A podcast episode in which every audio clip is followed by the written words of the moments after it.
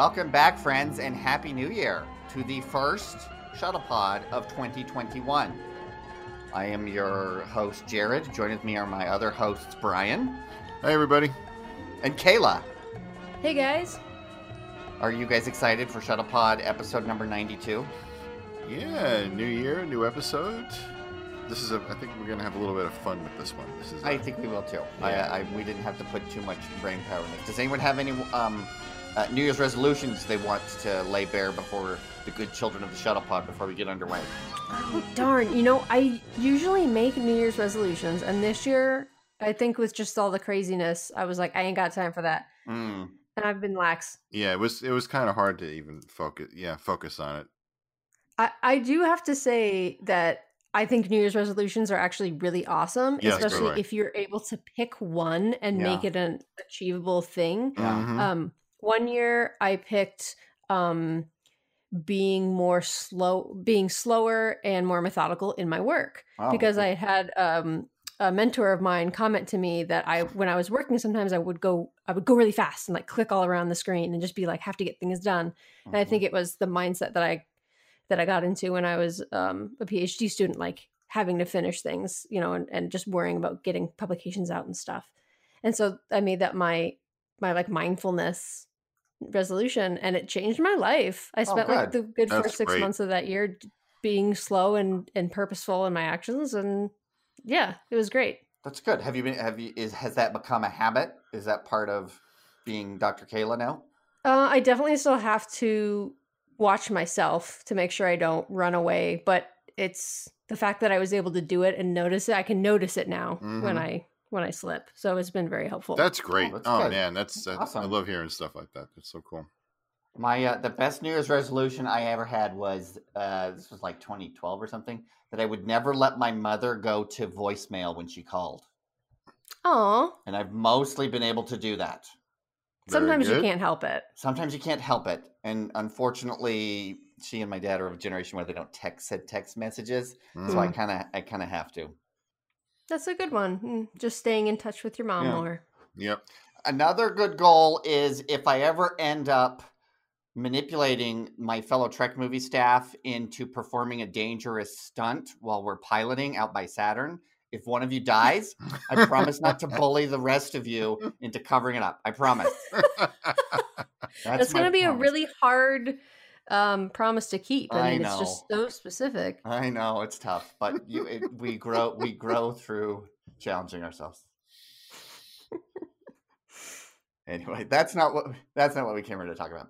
So this is is uh, as Brian mentioned, is a fun, lighthearted episode.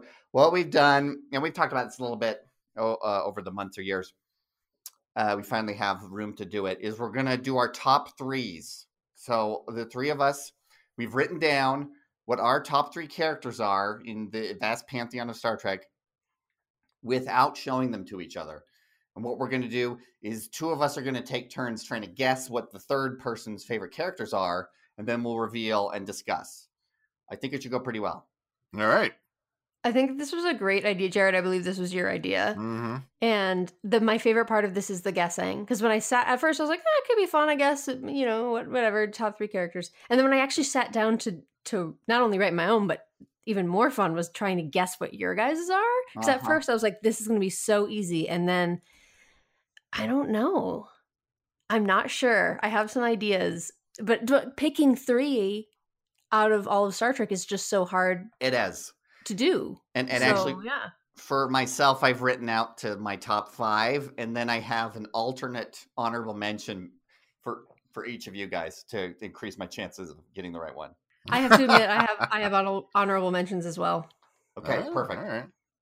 Okay, who do we want to start with? Do we want to go um alphabetical? Sure. Sure. Okay, so Brian, Mm. we're gonna we're gonna guess who your favorite characters are. It's These gonna are be mine. so. It's gonna be so hard, guys. I'm telling you. I, I I think I think not only might I have them, but I might have them in the right order. yeah. Okay, number one, and don't react. Wait till Mhm. Kayla's guess. Yes. Yes. Okay, number one is Spock. Number two is Kirk. Number three is Data, and the honorable mention is Picard. Good guess. no no reaction. No reaction. Kayla. Here, here's my thoughts on that. So, I agree with you in part. I have number one as Spock and I have number two as Kirk. But the number three was hard. I definitely don't think it's Picard because I think Brian's like, like Brian's like show with Picard. They get each other, but they're like they're not friends. They're like colleagues. Hmm. That's like my feeling. But Can you correct me if I'm wrong? So I put number three as Sarek. Ooh, nice Interesting. guess. I also have an honorable mention of Minuet. Wow. And I realize she's not a, a, a character that's been in several episodes, but I just know that Brian is fond of Minuet. So Am I? you're not? Not particularly. Interesting. Interesting. Ugh, okay, I thought that was obvious. No, no, no, no. I, I like the oh. episode she's in, but Maybe it's just like whenever we brought her up, we'd be like, "Oh, but she's like, the, you know, the very special hologram Minuet," and Brian would be like, "Oh, Minuet, yes," as if you were, you know, in Riker's shoes at that moment. I mean, we I all like wanted that though. be. Hey, hey, that's cool though. That's cool that you picked up on that. But Hey, Brian, for the reveal. It's very vanilla and very obvious. Jared, you had it r- almost right. Um, first is Kirk. Okay. oh, Since I was six years old, I mean, he's been he's been the guy. Um, then Spock, and then Jean Luc Picard.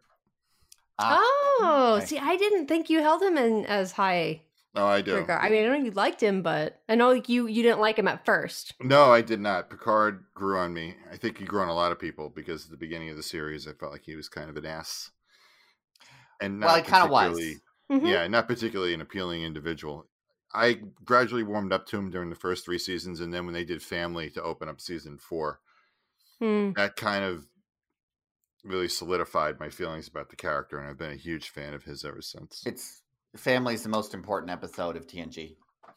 It's one of the, the one- I, I think I think it's a great episode myself. I know a lot of people don't like it because like nothing happens in it, but that's People okay. don't like that episode. Yeah. It doesn't make sense. It's I- the, it's the episode that made TNG about Picard instead of Riker and Wesley. It defines him as a character in a lot of ways. Yep. It does. Yep. Hmm. Yeah, I love that episode. The other thing about disliking Picard in the early days is when I was a kid, I was about the same age as Wesley. I mean, I guess I was a little younger. And it was very easy to see myself in the kid getting yelled at trying to have a cool Mhm. adventure.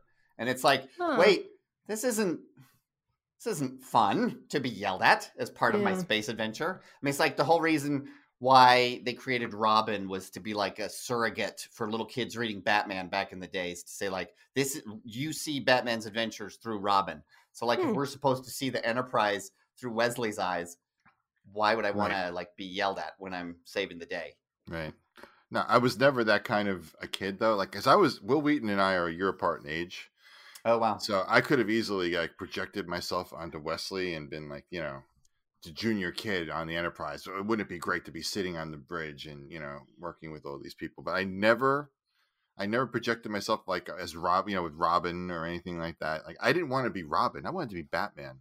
Yeah. I didn't want to be Wesley Yeah. Crusher. I wanted to be Jean Luc Uh-huh. Picard. Uh-huh. or Will Riker. Like I didn't like I never that that that thing never happened with me. Yeah.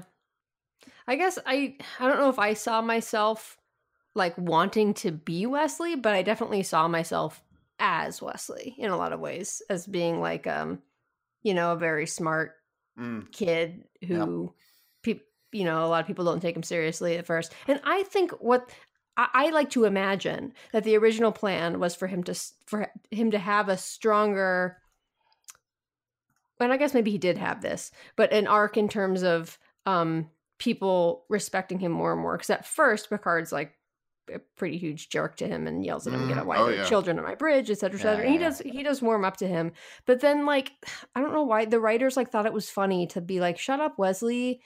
And I thought they did it too often later in the series, Yeah. to the point where it's like it's not funny anymore. You guys are just being mean to him. Yeah, and Yeah. it became kind of a punchline type of thing. Yeah, I didn't like that. Yeah. I feel the same way about uh, Jerry on Parks and Rec. Like they're always making fun of him, and it's like you're cruel here. You're not, this isn't funny. Or they, to, well, I've said this before, and maybe one day we can have a podcast about it. But I think Barclay is the biggest example of that. Oh yeah, yeah, yeah, Mhm. yeah. Easily. Yep. Okay, so so you put Kirk as number one. Why is Kirk your favorite captain? Why does he stand head and shoulders above the other ones? Uh, uh, first, first, of all, he was my first one. Obviously, I grew up with Mhm. him. That that that I think for all of us, your first one carries more weight than anything else. In many, Yeah. you know, um, he's a very, you know, he's a man of action. He's a very romantic figure in many ways. Um, Mhm. like you know, in terms of the the hornblower sensibility that Gene, in you know, imbued both with Kirk and Picard is more present in Kirk, I think, and that romanticism is appealing to me. That you know, the kind of silk scarf notion of being an explorer, you know, in the great unknown, like that, that always reached me, and that aspect of him, and also the fact that he actually is flawed and makes mistakes. Hmm, hmm As brilliant as he is, he could absolutely screw things up, and it just made him someone you could aspire to be, but is also relatable in some to some degree. You know, he. I mean, the character I think got a little bit blown up as the movies went along, and they kind of made him into another worldly figure. But during the series, I didn't feel like that's the way he was. He was this, you know, somebody who had worked very hard to get where they got, overachieved at a very young age, Mm-hmm. hmm and I don't know. I just, I, I just found so many things about him appealing. Like I would, he's the kind of person I would have, you know, I'd follow into battle. You know what I mean? That Sure. kind of, a, you know. And it's been that way since I was a little boy. He was very much, you know, the man of action for me. What's your favorite Kirk themed episode from the original series? If I have to pick one moment in the series, Oh, yeah, that's that I, better. that I Um, remember the most, it's in Balance of Terror when he doesn't know what to do. And he's sitting in his quarters with McCoy, and he admits that he, you know, the men look at me, and you know, what if I'm wrong about what we're doing? Like, you, you, he's he's out on the frontier dealing with this ridiculous situation with the Romulans, where if he makes one bad move, he can plunge the entire, you know, sector into interstellar war, and you see it wear on him, and then you see how he's able to overcome overcome it. But he does show that vulnerability, and you know, I like Kirk. You know, as I as I said a little earlier, Kirk is often portrayed as like this swaggering kind of starship commander, and I've never I never saw him that way, and and that episode is a perfect example of why. Kirk shows it shows confidence in front of everybody around him, but he has just as many doubts as anybody else does.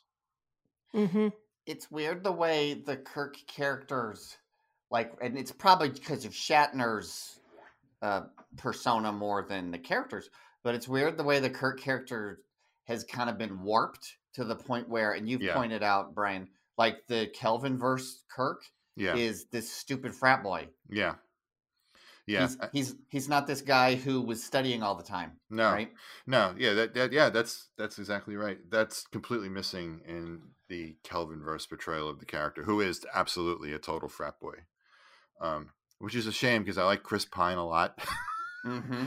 and it's a shame that he's hasn't been given. I mean, there's a bit he has a lot more interesting things to play in Beyond, I think, Mhm. than he had in the other movies. Like the character's kind of growing Yeah. up a bit, but Yeah. but yeah, that always bugged me a lot because Jim Kirk is not a frat boy. I would not be into some. I would not be want to be idolizing some random frat bro.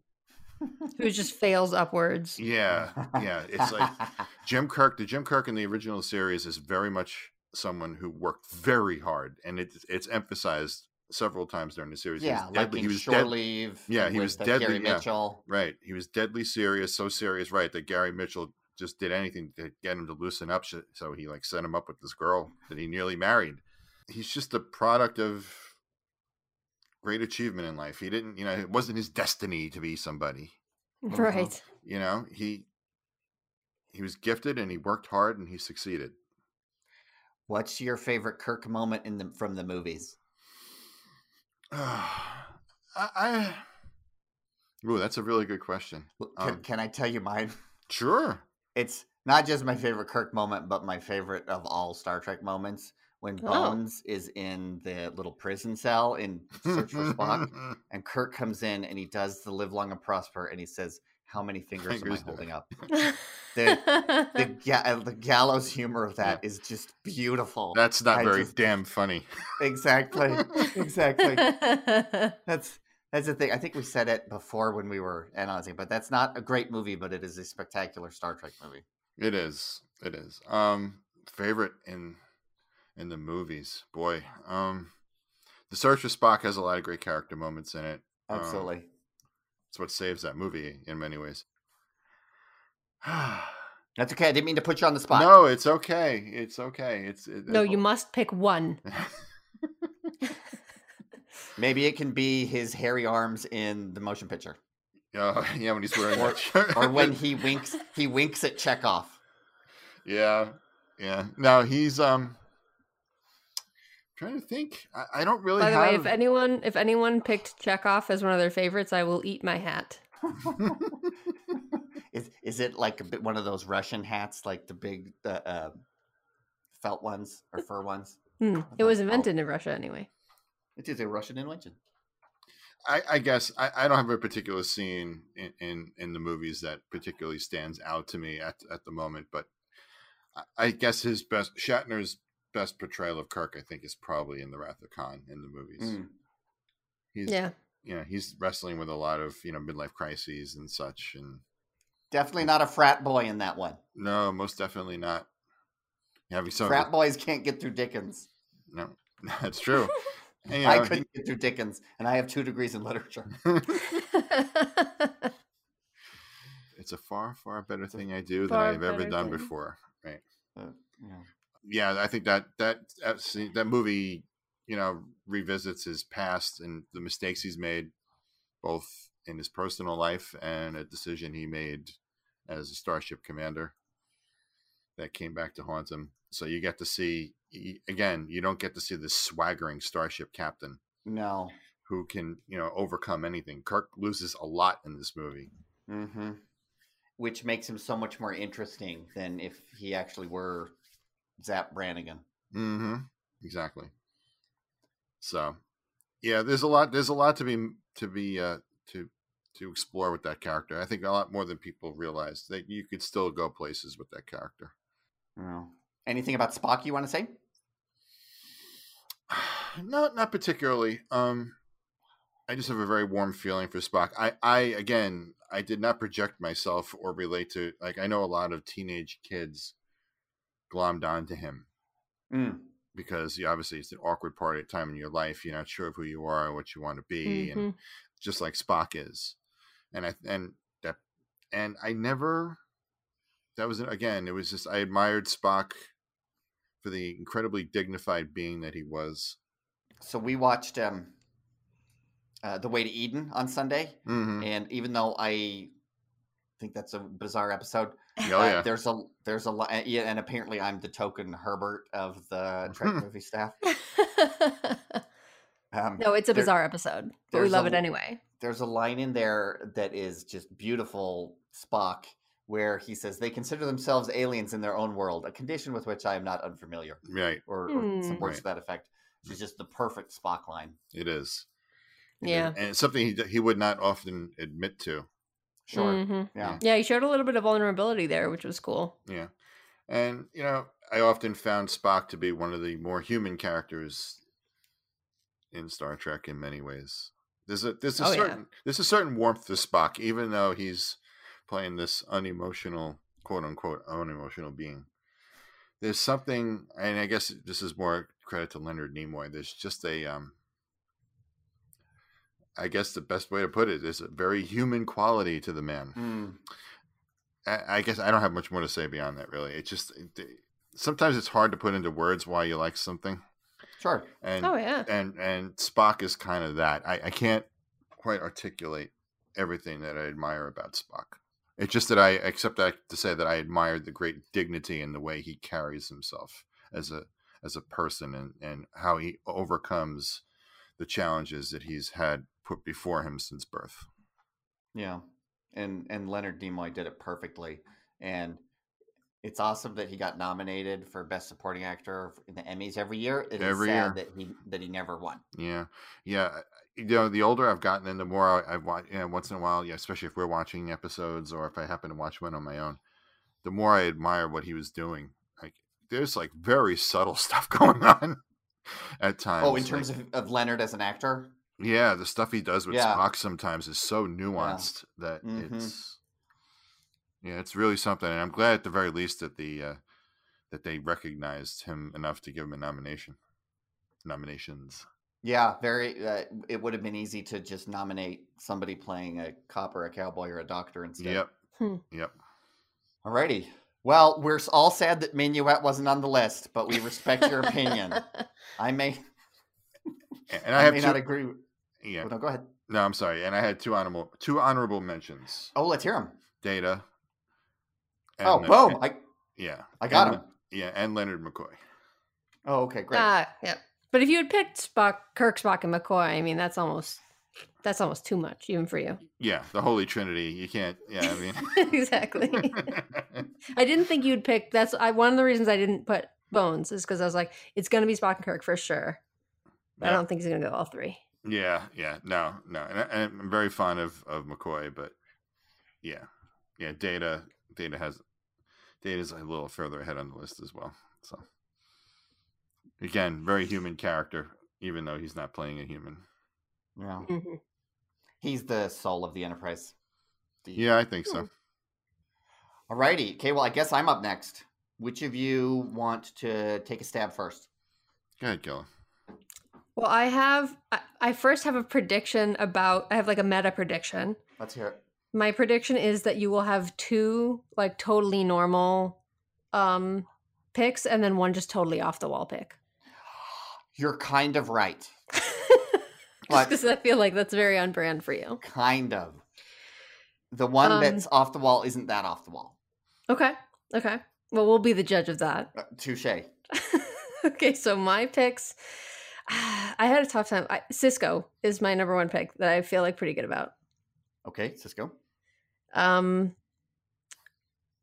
I and I'm like I'm like really second guessing myself on this one. I I wrote down Major Kira, but I'm not I'm not I'm not feeling totally confident in that. But I'm gonna I'm gonna stick with my initial feeling. So Sisko, Major Major Kira, and my third one is Quark. Okay. Okay, Brian, what have you got? Picard, Sisko, and Quark. Okay. I almost had Picard was my oh like an honorable mention guess. okay, so here we go. So my number one. Do- Can we get a drum roll? Is there a drum roll? Okay, my number one is Quark. Okay. Yes. My number two is Benjamin Lafayette Sisko. Yes. Okay, my number three. This is the slightly off the wall one. I'm going to give you guys a chance to to to to get half points with the second guess for the slightly off the wall one. Slightly off the wall. Hmm. Can you give us a hint? It's still Deep Space Nine. Oh, okay. I mean, Gul Dukat comes to mind, but I don't feel like that's that off the wall. Hmm. Oh, what do you think? oh, uh, the tailor. It's on the tip of your tongue. You got it. Garak? Garak. Perfect. Damn, my, my brain was not working. Sorry about that. Garak. No, yes. that's okay. You got it. Yes, those are my top three. I am on brand as a partisan Niner. My number four was Picard. And then my number five is a villain. Who do you think my number five would be? Gul Dukat. No. Oh. Q. Yes. Yeah, it's exactly. gotta be- it's gotta be Q, exactly. yeah. Well done. Well done. All right. That was pretty good. Yeah, you did. So is, that. is Quark is your number one, right? Yeah, absolutely. Quark is spectacular. He's he the thing I love about him is he's a guy who because he's normal in some ways can be more heroic than a hero, right? Because when he risks his life, when he rises to the occasion, in some ways that means more than when you know your William Riker types do it. Cuz like how could William Riker not be a hero, right? Mm-hmm. So like there's a, a bit when the when they first go to the mirror universe where we see everybody is the, evil and corrupt or defeated except Quark. Quark is the one who's doing like the underground railroad to try to get Terrans out, which is a very tender little thing to give him is yeah, he's a greedy guy, but he does have a heart of gold. No, Mhm. no Mhm. pun intended. I think Quark is a great pick. Yeah, me too. Thank you. I think he's another one of those characters that you know, in a, like in the way that Kirk gets pigeonholed into being a frat boy, which he's not. Quark gets pigeonholed into being like this weaselly, immoral thing, which he's not really. He's weaselly, but he's not. He's not immoral. Yeah, and he's and he's I mean he's not evil, right? No, no, by not by no stretch of the imagination. And like there's one episode where um he's trying to pull something off like smuggling gems or something like that, which is against Bajoran law but not like hurting anyone. And he confesses to Jake like after everything I've done for Odo, Odo is still trying to just throw me in jail. And Odo, who has met, has disguised himself as like a piece of wall or whatever, overhears this and he's like, "Ugh, yeah, Quark really has saved my bacon a couple times. I wouldn't be dating Kira if it weren't for Quark. Maybe I should let him have one." Yeah. Come on, man. So, what do you think is like a defining moment for Quark, or like a really good? Okay, If someone was like, "Tell who is Quark?" Okay. So, um, think my my the moment moment that comes to mind is when he and Jake and Sisko and Nog are on their camping trip. When and the name of the episode is the Jem'Hadar. It's the last episode of season two. hmm and um, Quark has been putting up with Sisko's sanctimoniousness for two years now, and he finally lets him have it. Where he says, "You Federation t- types talk about tolerance and understanding, but you're only tolerant toward people who remind you of yourselves." Mhm. And Sisko has absolutely no response. And something I love about Deep Space Nine is the way it sort of calls out, if I can borrow the phrase, the limousine liberal attitude of Star Trek The Next Generation, Mm-hmm. where they're flying around saying, How can these people who don't have the infinite resources that we have not be as enlightened as we are? Yeah. yeah. And and so Deep Space Nine did a lot of that. I think Captain Sisko and Major Kira do a lot of that too, but Quark does it best. yeah. He rem- he he puts us in our place and Yeah. reminds us. Very much. Yeah. Yeah, and as much as they talk about, you know, Spock was the commentator on the human condition in the original series and Data in Next Generation and Odo in Deep Space Nine, I actually think substantively it's Quark. Oh, not- I agree. Not Mhm. Odo. I never would have said it was Odo. Nope.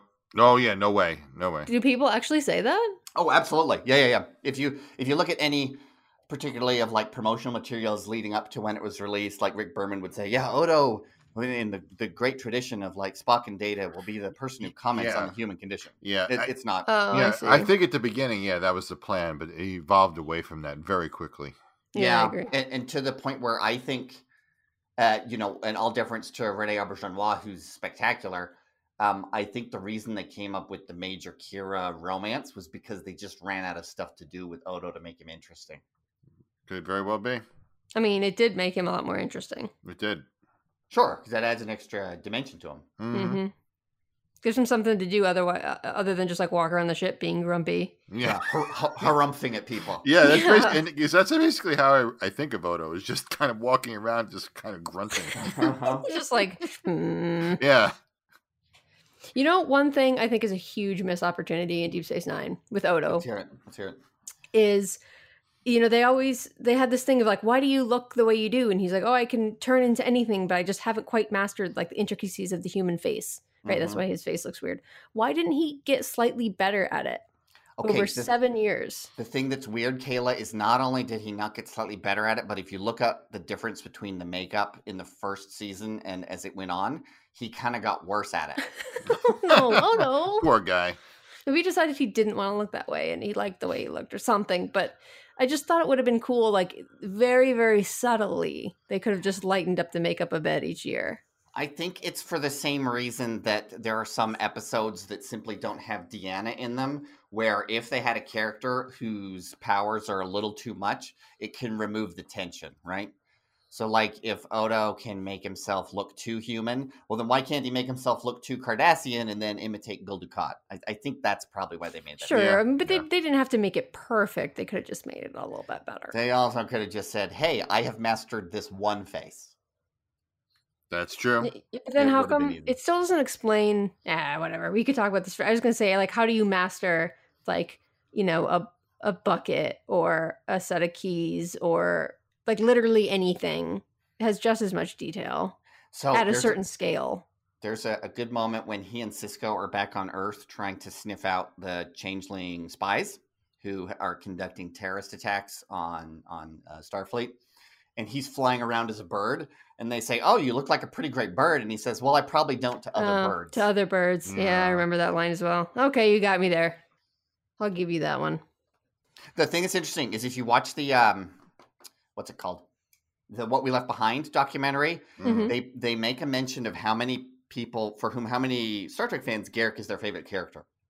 Like there's even a montage of they have like people in recording saying, "Who's your favorite character?" Garak, Garak, Garak, Garak, Garak. That's awesome. I It- almost I I I almost put him on my list. Spoiler alert, I didn't, but I was Really? very I was very close. Interesting. Uh, for me, Mhm. That Oh, surprises me. What is it that you like about him so much? um, he's definitely my favorite character in Deep Space Nine. Mm-hmm. He is. I think he's the most interesting. He's Yeah. like led this really interesting life. He has. He doesn't. He doesn't pretend to be more than he is. He's a realist, I think. Yeah, yeah. and he sees things through this totally different lens compared to everyone else and yet he can still like yeah i know he's not really just a tailor right but he lives this life like he's just a tailor and he doesn't he's okay with people seeing him as this just this tailor that walks around the promenade even though he has so much more Mhm. that like he's hiding behind this facade of being a tailor. I find that really interesting because I'm not like that at all. I would be like, notice me. No, I can be useful. I'm ambitious. I couldn't just, you know, go and and like be quiet and silently watching things unfold. I don't know if if you've had a rather rough and tumble past, you might look for that kind of quiet. especially since Garak is just in survival mode. Right? Yeah, that's what I mean. He has yeah, he has literally nowhere else to go. right. Well, and that's part of what I find intriguing about him is that that's where his life has brought him to because it's so different from my own. Right. So it's a fascinating look into this other this other way of living. Mhm. I also just he has very very strong non-heterosexual energy. Oh, big that. time, big time. Absolutely.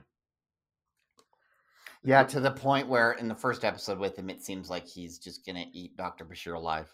Yeah, a hundred percent. it totally does. I'm at your disposal. Yep. Mm. Mm. Finds the hottest guy on the station and immediately walks up to him and is like, "Hello." That's why I thought it was really weird when they started doing stuff with him and Tora Ziyal. I did too. do you 'cause, remember that? I mean, he's probably like pansexual or something, so it's fine. But yeah, it was it was a little bit too like heteronormative. Well, it also just seemed weird because it's like he could be her father. That, that Well, was, yeah, that was the thing that was weird to me was the age difference. that too. so, Jared, do you have a particular favorite moment with him? With Garak, Yeah. Um, let's see. Um, I think the episode, the and it's a very controversial episode. Um, with him and Sisko, I think it's the best episode for both of them. Is the uh, uh, uh, uh the Pale Moonlight episode Mm. where it's the two of them figuring out, okay, what's the greater good? The galaxy is on the line. Maybe some of these um, austere Federation virtues that we have are uh, um, might be our downfall if we can't. I mean, what's the point of being so righteous if we end up dead? Is is basically that. And I think that the you put those two, the two two of the strongest characters on the show, and in my opinion, the franchise, and put them together, and you just have this amazing dynamic energy. To the point where, like, like Sisko thinks that Garak's working for him, but Garak, uh, uh, it's actually the reverse. Sisko's working for Garak. Mm. From the moment he walks into the tailor shop, he ba- may as well have handed his resume to Garak. I would have loved to have seen more interaction between those two characters. Me too. Yeah, there's really not that much. Nope. Um, in the last season, there's a ton of stuff with Garak and Kira, which is uh, which is okay. The thing is, you'd think Ga- uh, like Garak and Kira would be buddies because they both hate Dukat so much. Mm-hmm. Yeah, but I think uh, you know, um, I think Deep Space Nine is the best instance of the franchise, and I think these three characters are the main reason for that. Mhm. You could definitely make Good that argument. Yep. Those are excellent picks. Yes, Is there anything are. more you want to say about Sisko before? Yeah. on? What about the Sisko? Oh, okay. Um, I did love that they have him as like a caring father, me right? too. Like we have all these, um, you know, single people in space pajamas flying around the galaxy, and you sort of wonder, well, wait, if none of them have families, how are their little people to eventually grow up and get in space pajamas? And so we have this guy who's like a loving father figure who basically, I mean, and of course we didn't know at the time, the energy they were trying to challenge was the Cosby show, right? And as they moved away from that a little bit, they they could make Sisko a little tougher, and so they had him shave his head and grow a beard like he Yep. looked uh, on Spencer for Hire, which I think was a definite improvement.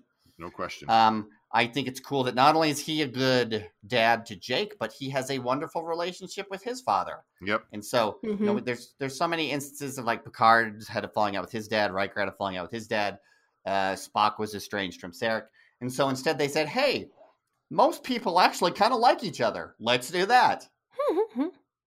So a very good not, ev- role not everyone has to have like a tortured childhood or tortured No, family life. No, they don't. Which, which is why I, I, I mean, I love season seven of Deep Space Nine because uh, uh, Ezri, but I do think some of the stuff they introduced there was dumb, like Sisko's mother actually having been one of the prophets, and um, Dukat becoming a cult leader. I think they could have done without those. Mm. I agree. Anyway, there you go. Anything else? Any other questions, comments, concerns? Do you want to ask me what my favorite Q episode is? Jared, yeah, what is your Q, what yeah, is your what is your favorite Q episode? Tapestry, which is my favorite episode of the whole franchise. It's just a masterpiece. Wow, I really? That's, did not it's a know great that. episode. I did Yeah. not know that. Yeah, it is a great. Oh, haven't I told you? I actually I sent a, a fan letter to Ronald D. Moore 25 years ago or something to tell him Hmm. what a great episode it was, and he sent me a signed copy of the script, which I still have. No way. Very cool. Yeah, That is so cool. yeah. Next time, remind me next time we're in Zoom, and I'll show you guys. Oh yes, Yes, I'd love to see that. Yeah, send us a photo or something. That's Very so cool. cool. Very cool. That's really neat. All right. Well, Kayla, now it is it is down to you. That is down to me. Well, guys, what do you think? I have three and an honorable mention. Okay, Brian, do you, would you like to go first? Because I'm not super sure. I'm not super sure on these. I'm a little nervous, so I might be stalling. I feel like I've got two. I, I'm I'm really bad with the third. Uh, Beverly Crusher, okay. Kathryn Janeway, Okay. and the third one is a total like freaking hail mary. I'm like get, about to get sacked and have to throw the ball.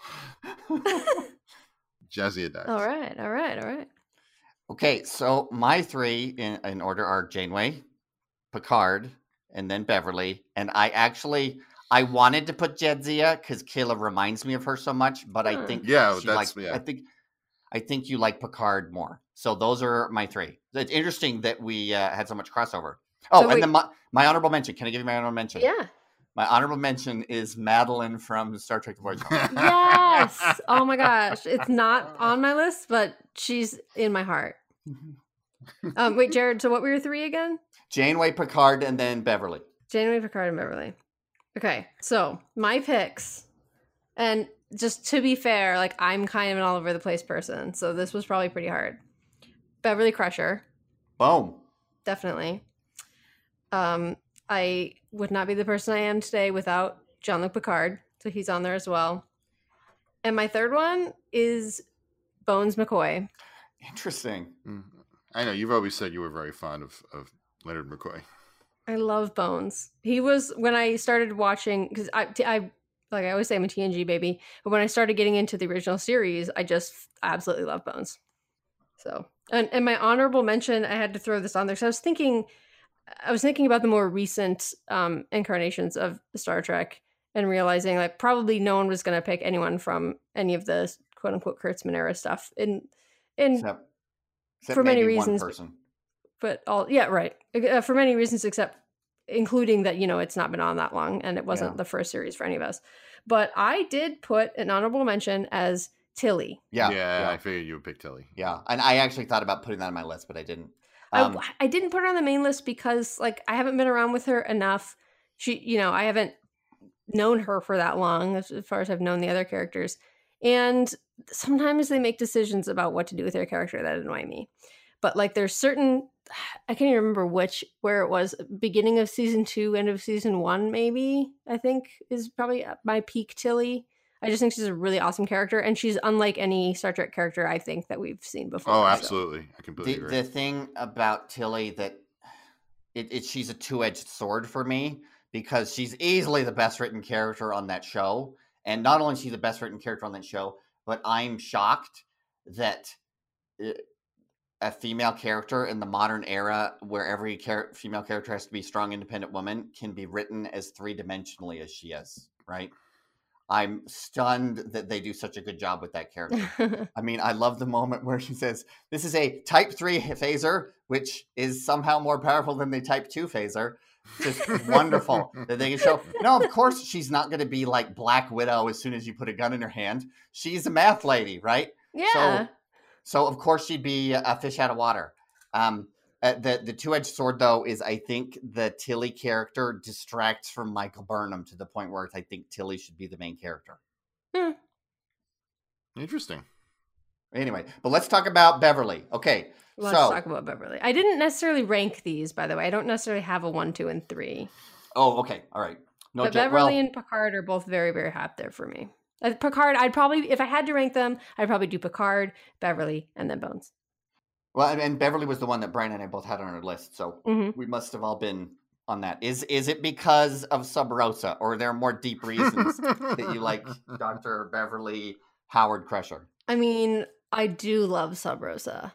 Um, I would have to say though, my favorite Beverly episode is "Remember Me." Oh, I just watched it again recently. I love that. Such a good episode. Um, of course, the one where she gets trapped in some kind of warp bubble thing, and then like everyone keeps disappearing to the point where the universe consists of um, a small sphere surrounding the Enterprise, Mhm. and then continues to shrink. And she says my probably my favorite line of the whole series, um, which is that it's not it- you know it's not her that's crazy it's the universe that's crazy basically Mm-hmm. um, so I, and I really like that episode, and I always think of that episode when I think of Beverly because I think it shows her off the best, Yep. and it shows Mhm. her as um as I would say a relatively three dimensional woman, like powerful woman character, like you were talking about, Jared, where Mhm. she's you know smart, she's uh, well, uh, she's accomplished, you know, she's the the the chief medical officer aboard the flagship of the Federation Yeah. she's done pretty well for herself um she knows how to take charge of a situation she's commanding but she's also a mother um she's also an older woman like she's not like a lot of times your lead like heroine character is like 20 something and, Sure. and Mm. again like good kick-ass like she's black widow but she's not that and she doesn't No. have to be that No. she can hold her own where she needs to and people respect her but she's also allowed to be feminine she's allowed to be wesley's mom and and i love the fact that that she's an older character and I, she's not old but you know what i mean she's Mhm. not like the 20 something lead She's not um, Yeoman Rand. yeah exactly yeah she's not in the cat suit she's not there for that kind of sex appeal although i would say she does have quite a bit of sex appeal Uh, yeah. A lot of us who like redheads that were fans of Doctor. Oh, hell yeah. but she's not the cat suit you know she's not the seven of nine character Most definitely at not. all No. and she doesn't have to make herself look like that to get attention The episode also showcases her sense of humor, which is good. Um, like where she finally just loses it with the computer, which is like, why am I talking to you? If you think yeah that, that this is Yeah. what the universe should be. And I also like how sweet she is with her mentor, Dr. Quaice, at the beginning. Mhm. And um, Kayla, you, uh, I don't know if you're as big of a Seinfeld fan as perhaps Brian and I are, but the doc- actor who played Dr. Quaice appears on a very memorable episode of Seinfeld, Hmm. and he is nowhere near as sweet in that as he is in Remember Me. yeah. if if you have that on some sort of streaming service or DVD or whatever, please find that episode. He's hilarious in it. That is a great episode, though. That is like one of the best high concept episodes of TNG. It That's is probably one thing I love about it as well because I like love the high concept stuff, Yeah, and I love so well done. watching watching her just reason through it. Yep. It's a whole Mhm. episode of just her reasoning through things. Yeah, and you really don't know where the hell it's going until very late. mm-hmm. and then it all comes together. Wesley Yep. and his damn warp bubble. Yep. Mhm. And then bringing back the traveler as a nice uh, through line was really Mhm, good. mhm. Yep. Yeah, great, fantastic episode. One of my top ten for sure. Mhm. Yep. Mm. Definitely. Good choice. Good choice. Anything else on Beverly that you like? Um, just saying again that I love the idea that you can be a strong woman and also be a woman. You can have feminine, you know, because usually a strong woman is portrayed as having masculine characteristics. Sure. Yes. Mhm. And the world needs resilient, awesome moms like Beverly Crusher more than it needs Black Widows. Hell yeah. well Um, said. So, they, oh, thank you. Um, the thing that bugs me about the Beverly character is how she basically got written into oblivion in the movies. Yeah. Like They I don't think give her a she lot to has one line in Nemesis, and it's talking about thalaron radiation. I think that's it. I'm Well, it's- not kidding. It's because of Picard. It's because Jean Luc has to be the action hero. He has Oh. to be movie Picard, and they Yeah. have to give him a love interest. Uh huh. And it can't be her. It has to be some other random person that they bring in. And so they have to push her off to the side. Yeah. Yeah. And with that many cast members, Yep. it's it's hard to start, Yeah, it's hard it's hard to give everybody something good to do. It's- Especially in a badly written, badly directed movie. Indeed. Her hair is always on point, though, in every one of the movies. Her hair is always on point in every one of the movies. I think it looks particularly good in First Contact, where Mhm, she has the mhm, highlights, mhm. Yeah, she I looked love good. it. Yeah, she looked great. and it was cute to have her have a scene with Robert Picardo. Oh yeah, that's right. Yeah. Yeah, I remember I remember when that scene came up in the movie theater, everybody started clapping. Yeah. awesome. I also I do love that they never had her say I'm a to then segue maybe to some bone stuff. She had never said I'm a doctor, not a blank. Mhm. Every every other Star Trek doctor has said that, but not her. That's true. They didn't draw any parallels with her to McCoy at all. No. The only one might be that she had a relationship with the captain that was kind of uh, outside the chain of command. Would be the only Sure. one, Right. Sure. but but very different. Mm-hmm. Well, do we want to talk about Bones? Yes, let's Please. let's talk about Leonard McCoy.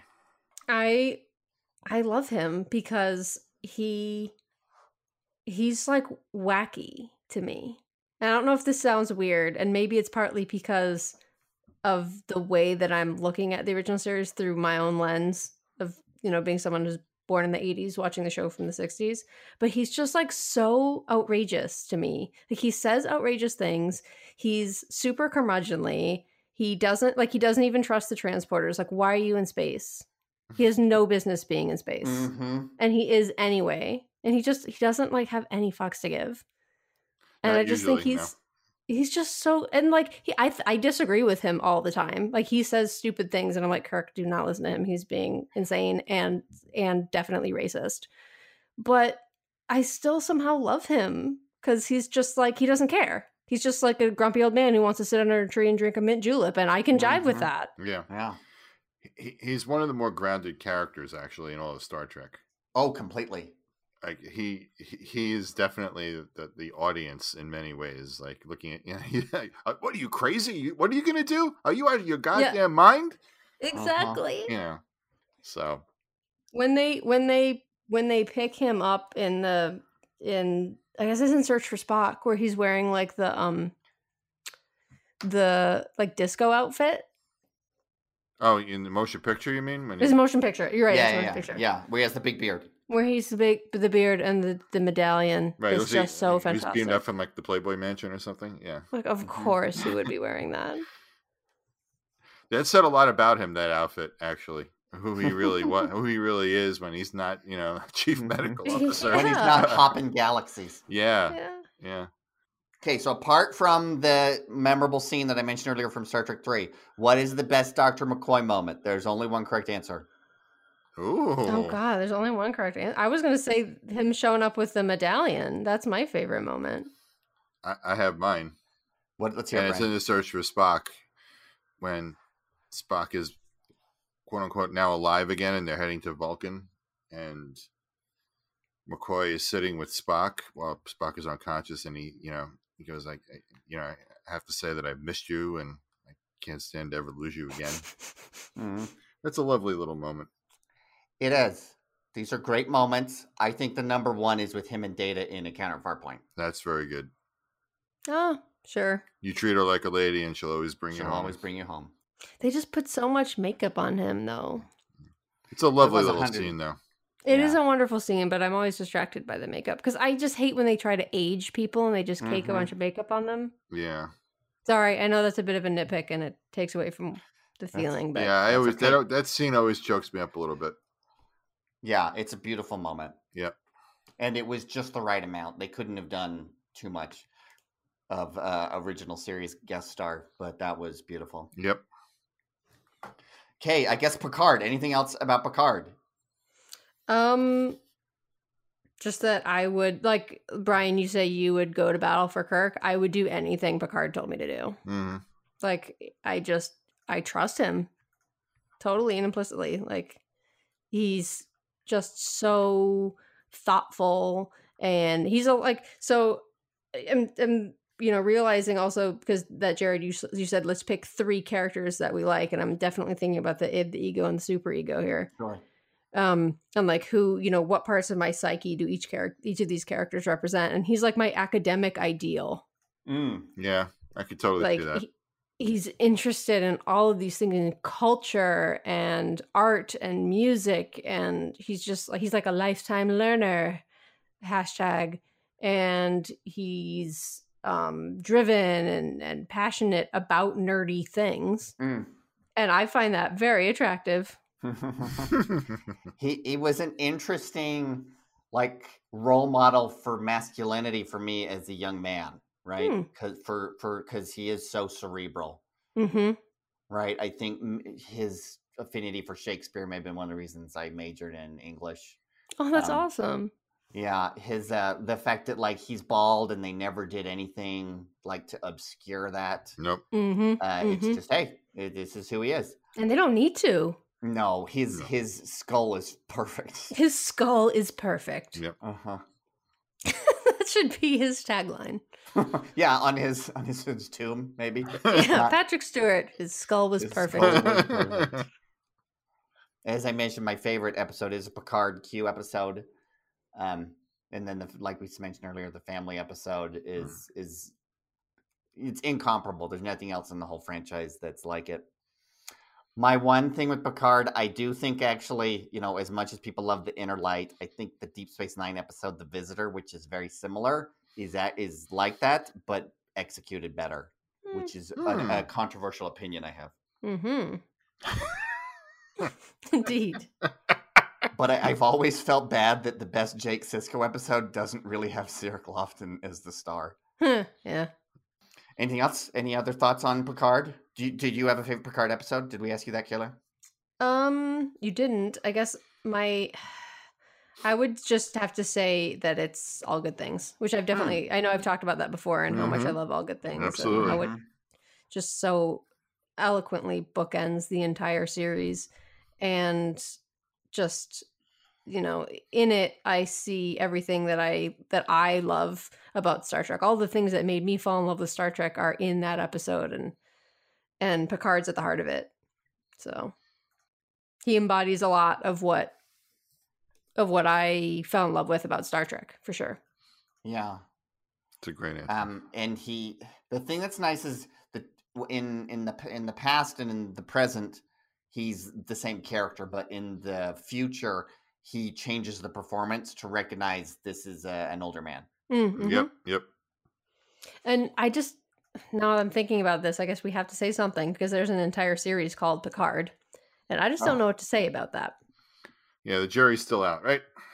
The jury's still out. The jury's still out. I like I do like a lot of what they've done with his character in some ways. I think they've um they've progressed his character in a way that reminds me of the way that Patrick Stewart himself has has Yes, aged and sort of like loosened up quite a bit and um just sort of sees and approaches the world in a different way and I thought it was really neat that Patrick brought that to bear on the character of Picard as well and I could see that feels realistic to me. Yeah. Although I do feel like there are times where he's playing Patrick and not Picard.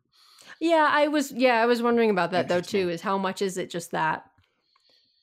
Yeah, But I don't know. I'd like to think that it's intentional. Yeah, no, absolutely. And he, his performance during the series is very, very, very, very, very good. Yeah, he's amazing. There was a couple of moments that I didn't quite understand, but in, in general, yeah, he's an incredible actor, and Yep, I could think he did amazingly in that series, yep, and more Ma- to come. yes, indeed. It, my my main problem with it has been I feel like the supporting cast is a little bit too big, and he gets kind of lost in his own show sometimes. a couple of times it, it did happen during the course of season one. I agree. It became very passive. Mm-hmm. Yeah. yeah. yeah, totally. Yeah. But there's at least one other, one more season and probably two coming up. So there'll be more to the further adventures of Jean Luc Picard. We um I don't think we can overstate, and we're certainly not the first ones, how important Patrick Stewart and the Picard character's influence have been on the franchise. He added so much legitimacy to Mm-hmm. what could have otherwise been seen as a copy of a copy and brought so much gravitas to it No that question. everyone had to pay more attention to the franchise Mhm. and, and to TNG than they would have if they'd had um, if it had been helmed by a lesser man. Yep. I 100% agree with that. Yeah, The show, also that, that show is completely on Patrick's back, ultimately. completely Yeah. right, Yeah. which is why like like by halfway through season three, he just grabbed hold of it like the bull by the horns and yanked it off and said, "Okay, we're gonna do this now." Like Yep. I'm I need to be the star. I can't trust you people to do this right anymore. So there's a something that's occurred to me on Picard. There's a very popular expanded universe character in Star Wars named Grand Admiral Thrawn. Are you guys familiar with this character? I am. I am. Yep. Okay, so he came out in a book, a series of books, like in the early '90s, like at a point when Star Wars really was just kid stuff. Right. Heir to the Empire, right? Exactly. Yeah. By Timothy Zahn, completely reinvigorated interest in the franchise, paved the way for the special editions and everything. If it weren't for that character, we would not be talking about Star Wars to this day. It occurred to me like just a couple months ago that author basically just took Captain Picard and painted him blue and put him in the Star Wars universe. Because his yeah. the way he's such a good strategist is he analyzes a culture's art and then Mhm. uses that to outthink them. And I'm like, oh, that's actually what Captain Picard might do too. Yeah. That's interesting. I never thought of that. That's interesting. Neither had I until just a little while ago. so I think not just Star Trek, but its sister franchise owes a lot to Patrick Stewart. Yep. You heard it here first, folks. Yes, you did. Thirty years after the fact. That's that's how we move. All right. Well, anything else? Closing thoughts, comments, questions, concerns, suggestions? you know, you know, maybe we should do because there's, um, you know, not all the members of the Shuttle Pod are here. Um, I know, like, like, uh, and Matt and John, um, and Lori, a bunch of people who have been on the show, um, weren't able to join us today. But in particular, Matt has spent a lot of time with us on the Shuttle Pod, and I'm wondering if we should take a guess at what his three top three would be. Okay. Ah. So I would guess Scotty. Mm. He would be one I'd put on there. But that might just be because I think Matt basically is Scotty because he's so irritatingly precise. I would never want to leave the space dock without Matt to make sure we got everything right. Yeah, no, he's in, an invaluable person to have on the team because he's always gonna er, he's always gonna catch Yep. the little mistakes. Yep. Yeah, but Yep. never with any ego about it, of course. Nope. hmm Matt's three Hmm. favorites. Hmm. Think Data is one of them. How about Picard? Do we think Picard? Could be Picard. There's gonna be a captain on there for sure. yeah, and there's like there's gonna be some sort of niner in there too. I think. You think? Yeah. Would he? Is he one of those uh, Garrick fans too? I don't know. I wouldn't have pegged him as a as picking that in a top three. Now we're gonna have Matt's to find really out. hard. It's inscrutable. Oh, Sulu from the animated series because he's inscrutable. I think I'll probably have a TOS. Like he might pick Kirk he might or pick Spock. Kirk. Yeah. Okay, how about this? How about this? Tom Paris, if Tom had actually just been Nick Locarno and not Tom Paris. That's it. That's it. So I guess we're gonna have to go find Matt now and find out what his three Yeah, picks we would have been. well, next time he's on the show, we'll start off and we'll just do like a, There a we little go. segment where we can quiz him. Excellent. I like that. And idea. then, listeners, if you think you know Matt really well, tell us in the comments what you think his top three characters Yeah. would be. and please tell us what your top three characters are. Mm. yes. It's always fun reading that stuff. Oh, yeah. Because sometimes I see someone write something and I'm like, damn, why didn't I think of that? Exactly. That's what I mean. Yeah. It's like, man, that's a really good one. yeah. So Well, this was a, this was a really fun idea for a show, Jared. Yes, this was it a Oh, good. I'm Yeah. glad. I'm glad. I thought, you know, this is one that I thought we'd had this on our evergreen list for a couple of years. So um, I'm glad it was uh, so well received when I suggested it. And Yep. thank you, everybody, for coming along with us on it. Thank you, those who have listened all the way to the end. We sure appreciate it. we sure do. As always. Well, we've had a few laughs, shed a few tears. The most important thing is we learned something about ourselves. That's And right. Isn't that really what life is all about? Here we are hurling through space on this big blue marble, and I wonder why. And other people ask why not or something. And that's the end. And we'll see you for the rest of 2021. Uh, Happy New Year, everybody. We'll see you soon. See you next time, guys. Bye, everybody.